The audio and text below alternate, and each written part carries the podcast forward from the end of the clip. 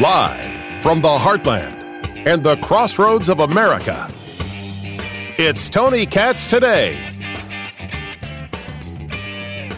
When we last left Nicole Solis, she was up there in Rhode Island wanting to get answers to questions about what was being taught to her children.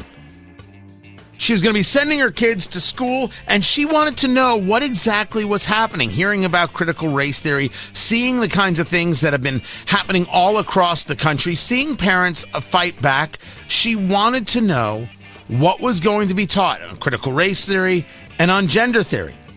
They wouldn't ask her quest- her answer her questions so she could file, you know, information requests. Well, she filed so many of them, the school board talked about suing her. And now, after you thought all that was said and done, they are indeed suing her to prevent a mom from getting school district records teaching records. Tony Katz, Tony Katz today. It's good to be with you. Facebook, Tony Katz Radio. Parler, Instagram, Twitter, Tony Katz, and everything at tonykatz.com. William Jacobson is the Cornell law professor and the mind behind legalinsurrection.com. And he has been the voice following this story, sharing the story of Nicole Solis. So I want you, sir, just to give us a little bit of the refresher. I, I tried my best, fill in the gaps. And then what is this new lawsuit that comes from the Rhode Island chapter of the National Education Association? Yeah, hi, Tony. Uh, as you indicated, Nicole Solis is a mother from the town of South Kingstown, Rhode Island. She had a kindergartner enrolled to start in the fall. So she contacted the school and wanted to know because she'd heard things about critical race theory and gender theory, you know, what was being taught. And the long story short is they wouldn't tell her. They forced her to file uh, public records requests, which she did. Uh, they mostly complied with them. And what she realized is that the most efficient way for her to do that is to file a lot of little requests because if she filed one big one, they would come back to her and say, well, we want $7,000 to provide you with those records. So she started filing a lot of little, very specific requests. Uh, and then the school board said, hey, we're upset that you're taking up so much of our administrative time. We might even sue you. And they put that on the school committee calendar. And there was a huge uproar, and they backed off from it. And they have been producing documents to her, some, and they've been refusing to produce others, the normal sort of public records thing that happens. All of a sudden, out of nowhere, the Rhode Island branch of the National Education Association, which is the largest teachers union in the country, and which has explicitly endorsed critical race theory being taught in K, through 12, uh, and the South Kingstown specific chapter, subchapter of it. So basically, National Education Association has sued her, and what they have are suing, they're suing her in the school district. They're saying all these records that you, excuse me, all these records that you have requested um, should not be turned over by South Kingstown School District. And they say that some of the records might involve personal information on teachers and private non public information. And so they've gone to court and they're seeking an emergency injunction. And I've analyzed it, and it's a completely ridiculous lawsuit because the public records laws have specific exemptions from production. So the legislature understood people might ask for things that are personal or private or attorney client privilege or something. And there's like, I forget the number, 15 or 20 exemptions right in the statute. So these are so the the union's running into court saying the school district might turn over personnel private records, but that's actually exempted under the statute. There's no reason to think the school district is going to do that. So I think there's other things going on here, but that's where we are. They have thrown the full muscle of the National Education Association with its $350 million a year budget, uh, with its teams of lawyers, they are going after this mother in South Kingstown, and the excuse is that the school district, which has been very aggressive in redacting information and asserting exemptions, might possibly produce something that would be embarrassing to a teacher. Now let's now let's take just a step back. The lawsuit that they're bringing one would think is because the NEA is saying that information is private and providing that information could be um, of, of a security risk or other to an educator. Wouldn't they the correct answer be, well, we're not going to provide that information, then you can sue us and go through the rigmarole? The proactiveness of the NEA here is what confuses me. Well, what's very unusual is the NEA, the unions, are not part of the public records process. So Nicole Solis or any person in the public, and we've done it at Legal Insurrection Foundation, files a public record request with the school district. The school district then responds. The school district either gives you the documents or says they're exempt from production. And we have filed requests with the South Kingstown School District, Legal Insurrection Foundation. And let me tell you, they are extremely aggressive in asserting exemptions and redacting documents. We got a 5,000 page production from them, and I haven't counted it, but I swear half of it was probably completely redacted, blacked out pages. We, may have to litigate that, but the normal process is you request something from an agency or a school district. They tell you you can't have it. You go to court, and the court decides whether you can get it. The union has no role in this.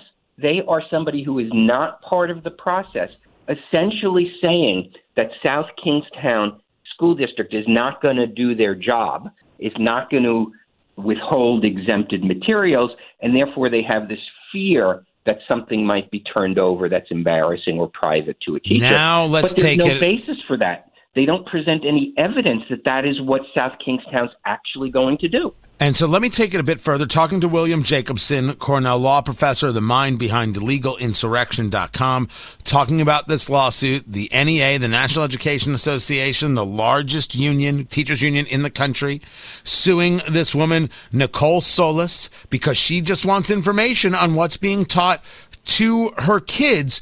You have the line of lines in your write up about this. My initial take is that this smells collusive if your argument to us is that the the union has no role in this, but they're acting as this protector of this South Kingstown school district, that would be the conversation. I think that's what you're alluding to here. That they're clearly doing a favor because they know what might come out of it is embarrassing, not just for South Kingstown, not just for the NEA, but for the entirety of the education process across the country. I think that's right. The school committee in South Kingstown had considered suing Nicole Solis, going to court and essentially saying her number of requests and the breadth of her requests are so broad that it, it, they should not have to comply with them. And they backed down from that after there was a public outcry. So the school committee has decided they can't stop her from doing what citizens are allowed to do, making requests for public records. So they can't stop it. But who now decides that they can stop it? Well, what they're it's the union. So the union is trying to do South Kingstown School District's you know dirty work for them. Now, whether that's been prearranged, whether it just happens to be true, it's very collusive. And the other thing I explained, what I mean by it's a collusive lawsuit, is that the the primary plaintiff, the unions, and the primary defendants, the school district and the uh, school committee all agree they're on the same side of this issue. They don't like her, they don't like her requests, and they don't think the school district should have to comply with them. The only reason she is named in the lawsuit is that, and they admit this in the complaint, they had to because she's the party in interest. She's the one who made the request. So they can't not bring her into the lawsuit. But if it wasn't for that legal requirement that she be named, you would have had unions versus school district they both agree that Nicole Solis should be shut down, and it's that's what I mean when I say collusive. The primary plaintiff and the primary defendant are not actually at odds over this. They actually agree with what should happen. And if if they didn't have to name her by legal requirement in the complaint, they said we're only naming her because we're legally required to name her. If that little piece wasn't there, you would have had a completely collusive lawsuit. They would have entered into a stipulation so ordered by the court, it would have been done, ordered, and she would have been shut down. But there's something more going on here. I think that one of the things they are really trying to hide is the involvement of the local unions in pushing CRT in the schools.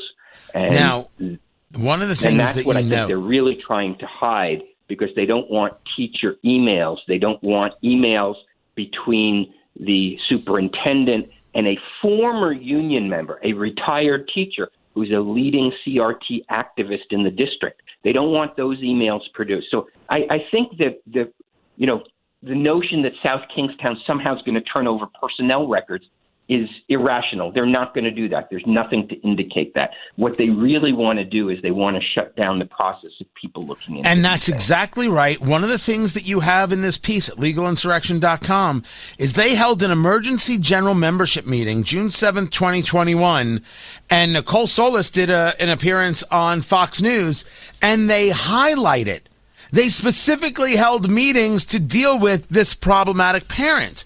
Parents all across America, my beloved Indiana, other places, are speaking out and trying to get information from their school boards and trying to not have critical race theory be taught. And they're the ones asking themselves, I wonder if I'm, because I'm being so loud, I'm getting singled out and targeted by the school board. Well, you take a look at this and you take a look at what happened at this meeting and you realize, yes, yes, yes, that is not only very possible, it is wholly probable. What is the, if not legal advice, the just having experienced this advice you give to parents who are curious about what's happening in their kids' schools?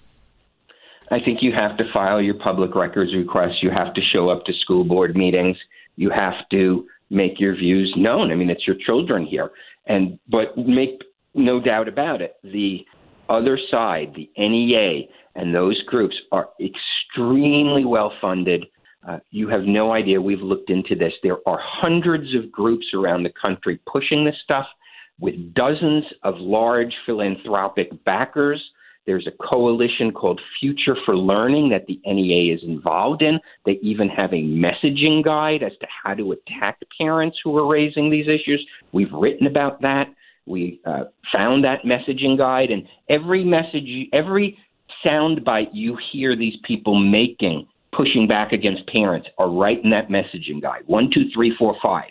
This is what you say. You say, oh, it, it's astroturf. It's not real. Backed by right wing dark money. You know, all of these sort of things. We don't really teach CRT. That's not true. It's only an academic law school theory. These are all their standard talking points. So parents have to be willing to stand up and take a little bit of the heat because you have to understand one or two or three parents standing up encourages and gives strength to hundreds of other parents. So somebody's got to take a little bit of the heat. And that's a personal decision. I never tell anybody you must do that. But if nobody does it, that's how they get away with this. Are you involved with more of these cases across the country? Have people been coming to you? And can you, if not talk about individuals, can you talk about the numbers of people that have come your way looking for information or actively engaged as as uh, unions and school boards don't want to be honest? Well, we get we get contacts every day. Uh, we have a website, criticalrace.org, which focuses on critical race theory in education and we get contacts every day. Unfortunately, we're you know a small organization. We can't get involved in all of these things, so we try to pick and choose. Um, we also brought forward a teacher, Ramona Bessinger, in Providence School District in Rhode Island, who uh, wrote about and has done a lot of media appearances about how horrible this new curriculum is in Providence, how it is racializing everything, how it is pushing an oppressor oppressed racial narrative and how it's actually turning the students and some of the staff against her. She's a white teacher because day in and day out, uh, people are demonized based on their skin color. So we've done that too, and, and we will have more. But we are not really equipped to uh, handle this on a national basis. We're too small an organization. But there are other organizations out there. At criticalrace.org, we have a uh, resource pages that list various groups around the country. So I think that, but what really has to happen is parents need to form their own local groups. That's what we're seeing more than anything. There's no, contrary to what you would hear in the mainstream media, there's no central organizing function here. You have parents forming Facebook groups, You have parents showing up for school board meetings. You have all of these things going on. And it's tough because you are up against very powerful forces. But what people need to understand is the majority of people agree with them. The majority of black Americans, according to polling, agree with them that we should not be racializing everything in our children's lives. We should not be demonizing white children because of their skin color, because things that happened before they were even born. Because when you demonize white and you shame white children, you're actually also shaming black children because you're telling white children they're born to be oppressors and you're telling black children they're born to be victims. And that is one of the worst things you can teach a child is that their life is predetermined by the color of their skin because that's just not true.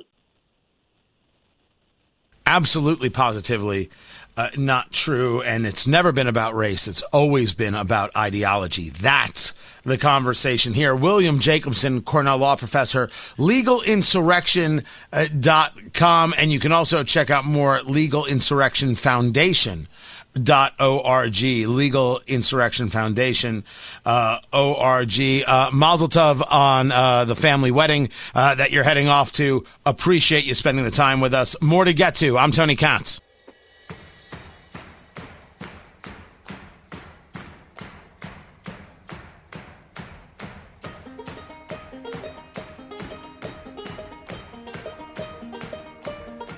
This headline from daily caller is just special.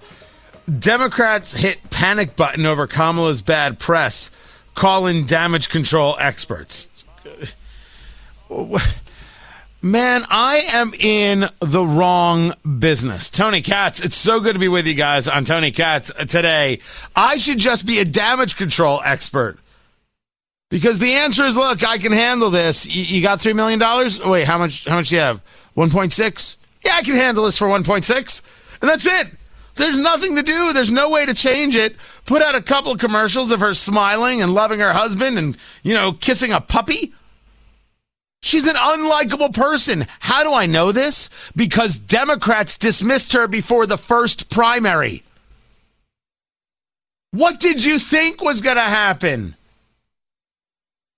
If it wasn't for Trump being Trump, you wouldn't have had this problem if he had just controlled himself in any way, shape, or form. Never mind the issues, by the way. I don't deny the issues, but I do also take a look at how Trump handled the election. I think he could have done some things better. You never should have had Kamala Harris in the position. That's my point. She was a bad choice to begin with. You, Democrats, you needed a black woman. Come on. We're going to lie to each other now after everything we've been through together. You needed a black woman more than you needed oxygen to deal with Whitey McWhiterson, known as Joe Biden. So you picked the woman who called Joe Biden a segregationist. And now you wonder how you're going to deal with the fact that she's less likable than Hillary Clinton? Whoa. What? Whoa! Hillary is way more unlikable. Uh, that's my take, but that's not their take. You're bringing in the experts. Hmm. How do we, how do we, how do I soften the edges? I don't know what they call it. I got to assume they talk like it's the 1930s. How are we gonna, how are we gonna, how are we gonna make it all just look roses and sunshine? I have no idea. Maybe they talk that way. And the answer is you can't. I mean, I think the expression you're looking for is lipstick on a pig. But then I'm going to get called sexist, and so I'm not using that expression. I'm Tony Katz.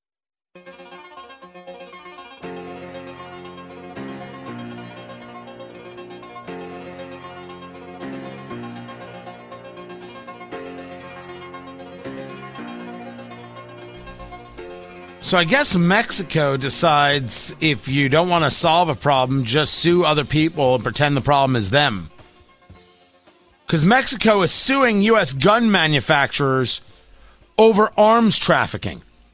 Tony Katz, Tony Katz today. Guys, so good to be with you today. Facebook Tony Katz Radio. Let me bring in Cam Edwards right now. He is the editor in chief of bearingarms.com, B E A R I N G, bearingarms.com. Uh, Mexico is looking for as much as $10 billion in compensation Oh, right here. The question is Does Mexico get to sue U.S. gun manufacturers for things that gangs in Mexico are doing? Cam, take us through it. Break down this case for us. What is Mexico saying? What are the gun manufacturers responding with?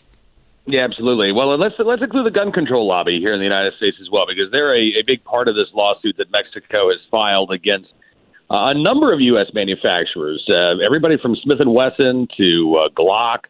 Um, there, there's one big exception that we can uh, talk about uh, that I think is kind of interesting, but yeah, they're they're basically uh, accusing these manufacturers of knowingly uh, producing products that will end up in the hands of Mexican drug cartels and fuel the violence south of the border. Uh, and they are seeking to hold the firearms industry accountable for the actions of drug cartels to the tune of $10 billion, Tony. Uh, Brady campaign uh, legal counsel Jonathan Lowy uh, is one of the attorneys that is working on the case for the uh, government of Mexico. Uh, and, and, you're right. I mean, this really does, I think, strike at the sovereignty of the United States as well as the firearms industry. But at the end of the day, I, I think it is another attempt and one of, of, of several current attempts by the gun control lobby uh, to try to impose gun control restrictions uh, via litigation because they know that they can't do it through federal legislation right now. Now, let's make sure we're all on the same page here. Let's talk about uh, Brady and, and their work within gun control going mm-hmm. back to uh, the days of the press secretary Jim Brady and the shooting of President Reagan. Yeah, absolutely. Yeah, they Brady started out as a group called Handgun Control Incorporated. Actually, before then, they were the Council to Ban Handguns, uh, and they've uh, changed their name over the years. But this litigation strategy actually dates back to the '90s. Uh, you might you might know uh, the name Andrew Cuomo, Tony. I don't know if he's uh, come up in the news at all this week. I, talking, I, but, I uh, have I have heard about it, but being not being a woman, I don't usually get that close to him. Well, when when Andrew Cuomo was uh, Housing and Urban Development Secretary in the Clinton administration, uh, he announced that he was going to help public housing authorities sue the bejeebers out of the gun industry, trying to hold them responsible for violence in public housing projects. And the gun control lobby, including Brady, was a big part of that effort. Um, at the time, even the Washington Post uh, editorialized that this was ridiculous, trying to hold the firearms industry responsible for what criminals were doing. But now, of course, you know, it's 20 years later. Democrats have taken a very different uh, take uh, and, and a very different turn on this issue. So, you know, now the left's fully on board uh, with this idea. And basically, the strategy is, look, you know, we, we can we can sue them and we can try to get a, a huge verdict that'll bankrupt these companies. Uh, we can sue them and lose, but keep suing and suing and suing and adopt sort of a death by a thousand cut strategy. We'll just bankrupt them slowly through legal fees. Or we can try to get them to bend the knee and settle a lawsuit in exchange for adopting business practices that mirror many of the same gun control policies that they've been trying to put in place. That's actually what they did with Smith and Wesson uh, back in the late 1990s, and it took. I mean, it, it almost destroyed Smith and Wesson. Uh, from a consumer perspective, gun owners didn't want to have anything to do with that company, and the company ended up being sold. It had to get new CEOs. They had to do a lot of PR efforts to try to regain the trust of gun owners, uh, and it took them a long time to do that. So I don't know that any gun company is going to be eager uh, to make that same mistake. So I, I think the strategy really right now is to try to destroy the firearms industry either through one big verdict uh, or again a, a lot of lawsuits that add up to you know millions of dollars, tens of millions of dollars in legal fees talking to Cam Edwards of BearingArms.com, B E A R I N G.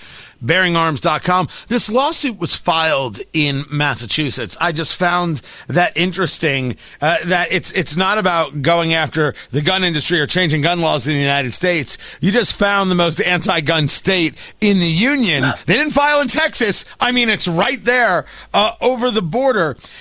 Yep. The gun manufacturers they know that they're targeted. You take a look just the other day, the the settlement from Remington regarding mm-hmm. Sandy Hook, and I think that's a peculiar settlement. But they, I would assume they're looking at this and saying, "My gosh, they really are making their push. They figure they've got another year and a half to the midterms." Everything, including the kitchen sink and other people's kitchen sinks, are going to be thrown at them. What are gun manufacturers saying to you? How concerned are they? Well, I think they're very concerned because you know th- this isn't just a one-off. In fact, yesterday uh, Biden was meeting with Democrat attorneys general at the White House, including, by the way, the Attorney General of Massachusetts, Maura Healey, uh, and encouraging them to, to to take on this very same strategy uh, to quote hold the gun industry accountable uh, for the violent crime on city streets. So the White House is actually pushing attorney generals to file more of these types of lawsuits. So the industry understands that this is a real threat. Uh, and they are reacting strongly. I mean, we have the Protection of Lawful Commerce and Arms Act. That's a federal law passed on a bipartisan basis in 2005 that is designed to prevent these types of junk lawsuits. But, you know, we've seen some activist judges that have allowed uh, a couple of, uh, you know, pieces of litigation to proceed, and, and that sort of opened the door for more. Um, I am kind of interested, though, Tony. You know, one of the big companies that was not named in this lawsuit is Sig Sauer. And as it turns out, Mexico's Navy is getting ready to buy about $5.5 million worth of Sig Sauer rifles. Coincidentally, uh, that news broke the day before Mexico filed this lawsuit. So I'm actually curious to see what Sig Sauer does here. Now that I, this lawsuit I, is public, I have I to think I, that you're being sarcastic. I don't think you think it's coincidental. No, I don't think it's coincidental at all. No, uh, but I, I, I, I don't believe that Sig Sauer had any, you know, prior knowledge that this lawsuit was coming down. But now that this lawsuit is public knowledge, I'm very curious to see what Sig Sauer does. Does it continue to try to proceed with this sale, which would require, by the way, the approval of uh, uh, U.S. Congress, or do they say, "Hey, listen, you're trying to put our industry out of business, so we'll take the five million dollars, we'll leave that on the table, uh, because we don't want to be a party to what you're trying to do to destroy our industry." Okay, now we're getting into something unique. Talking to Cam mm-hmm. Edwards, bearingarms.com. Now we're getting into whether or not the people within the industry see an opportunity to knock off the competition or they see an opportunity to save and build and grow the industry. I can make a cigar correlation here. Allow me a moment. I was recently in Vegas, the Premium Cigar Association conference, and one of the things that was noted was that a couple of the big dogs weren't there. Davidoff uh, amongst them, and Davidoff is Davidoff and Avo, a whole series of, of fantastic cigars. But I don't have from Davidoff uh, the, the answer of why they weren't there. Some people said they weren't there because it was COVID, and of course that kept people from spending and they have to conserve. Other people say, well, Davidoff isn't there because a lot of boutique cigar manufacturers built up during the last year because cigars are up over a billion dollars in sales because people were home, they had more expendable income, they needed something to do, they took up cigar smoking. And uh, for me, you know, that, that's great and that's wonderful. So they didn't show up to the premier convention because they didn't want as many people coming and buying from the other guys that they're competing with. Maybe by not showing up, they can keep those guys suppressed and maybe keep them out of the industry. Now, I don't know which one is fact. I'm just saying that it was an open discussion uh, amongst uh, uh, people who will remain nameless. So, as you know the industry, Sig Sauer in it for them, or is Sig Sauer in it for the industry? You know, it's a it's a really good question. I I wish I had an answer. Uh, I will say that generally, I think the firearms industry, you know, they they view these other companies as both competitors and allies because they they do share a common market, but they also share a common existential threat. Um, Sig Sauer is uh, it's a privately owned company. Uh, it is a subsidiary of a uh, of a larger firm. Um, so it's not publicly traded. It's not a, a family business. Uh, and that makes it, I think, a little bit harder to figure out, you know, how they will respond to this. Um, again, I, I, if they're if they're savvy and they're smart, uh, I think that they'll leave this deal on the table because we do know that uh, that, that gun owners are we're passionate uh, about our rights, and we do want to stick together. And so, you know, if the if the the gun buying public uh, views Sig Sauer as you know willing to work with a company that's or with a country that's trying to obliterate the firearms industry, I think that they, they they really risk a consumer backlash. I think the safer move would be to tell Mexico to go pound stand. Uh, we're not selling you any guns as long as uh, this lawsuit continues. Uh, but I also don't think that Sig Sauer can be the only company to say that. I mean, I, I, I would really like to see that be an industry wide response. And, and so far, uh, you know, again, it's only been a couple of days since this lawsuit was uh, was filed. Um, so far, we haven't seen that industry wide response, but uh, I think that would be the appropriate uh, thing to say and do. Let me bring you to one more story over at bearingarms.com, written by uh, one of your compatriots, Tom Knighton, about Oregon, where a, law, a judge has allowed sanctuary county ordinance to stand. Now, this isn't about sanctuary cities as we know it when they talk about uh, uh, illegal immigrants, but rather the conversation of firearms. And some places have said we absolutely will not allow any laws that prevent people from the, the right to keep and bear arms take place here. Some people say you're not even allowed to have a firearm here. What is the story out of Oregon? Yeah, so this is this is actually fascinating. Um, so there's a county in Oregon called Columbia County that voters approved in a referendum a Second Amendment sanctuary ordinance. Now, apparently, the county supervisor, at least some of the county supervisors, aren't really on board with this. So in Oregon, there's this legal maneuver that you can do where you can ask a judge to uh, validate a, a local ordinance and basically give it a thumbs up or thumbs down. And and that's what these county commissioners decided to do. They didn't want to be the ones to put the kibosh on this ordinance themselves. They wanted to let a judge do it and say, "Oh, out of our hands." So they ask a judge to uh, to validate this ordinance, and the judge comes back, and what they really wanted is the judge to invalidate the ordinance. But the judge comes back and says, "No, nah, I'm not going to do it. Uh, I don't see any sort of controversy. I don't see any reason for me to step in here right now. So you guys are on your own." Uh, which I think is fantastic because it, it really, you know, punts it back to these county commissioners. If they don't want to uphold the will of the people, they should have the courage to say so.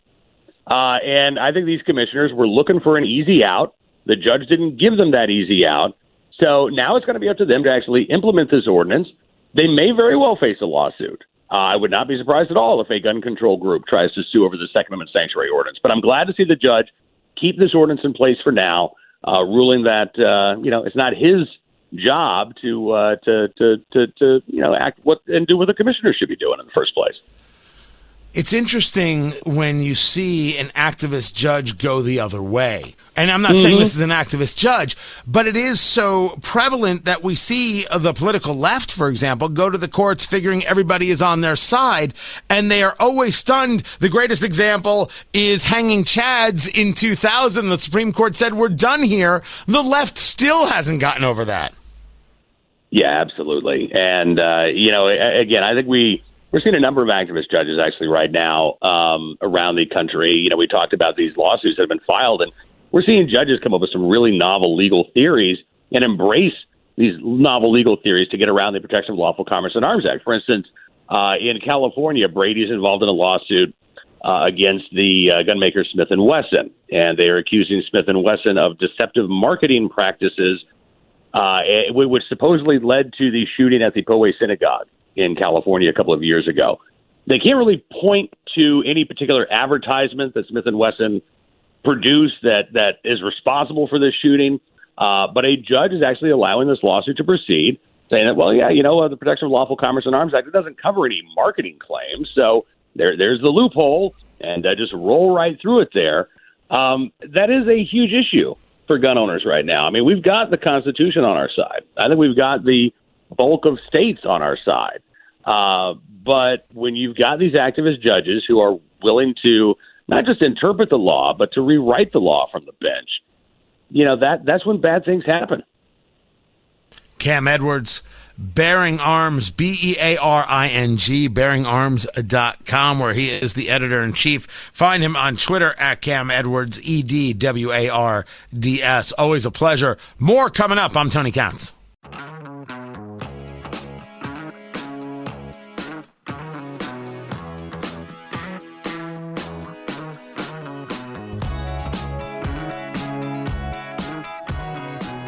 So is Biden admitting that his eviction moratorium is unconstitutional? Because because it is. I'm I'm apoplectic on this one, guys. To extend the moratorium is an homage to the political left and the progressives who don't believe that there should be such a thing as rent. I mean, this is the the Ilhan Omar stuff that I was sharing. These these are communists. They believe that housing is a human right, but if housing is a human right, it's not going to be your house. It's going to be a square concrete box. But is he now admitting that what he did in extending this moratorium is unconstitutional? Went ahead and did it, but here's the deal. I can't guarantee you the court won't rule that we don't have that authority. but at least we'll have the ability to, if we have to appeal, keep this going for a month. At least, I hope longer. And in the process, by that time, we'll get a lot of that 45. So he did it and figured, eh, I'll get a couple of months out of it. I'll get a couple of months out of doing something completely unconstitutional because why should I get permission first? Why should I make sure I'm, I'm following the law first, even though I'm the president of the United States? What other proof do you need to know that the guy is just wholly awful and completely terrible? He's completely awful.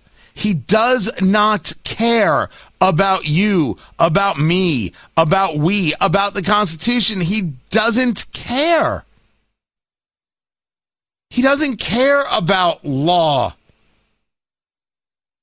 He, it, mean, it means nothing to him.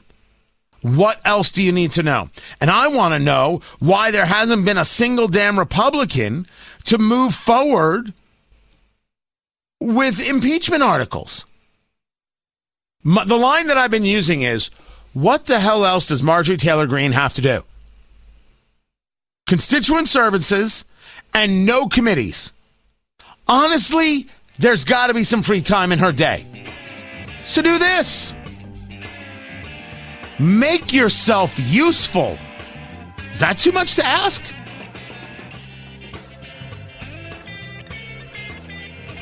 that we are allowing this to go forward is sinful. Absolutely, positively sinful. This is Tony Katz today.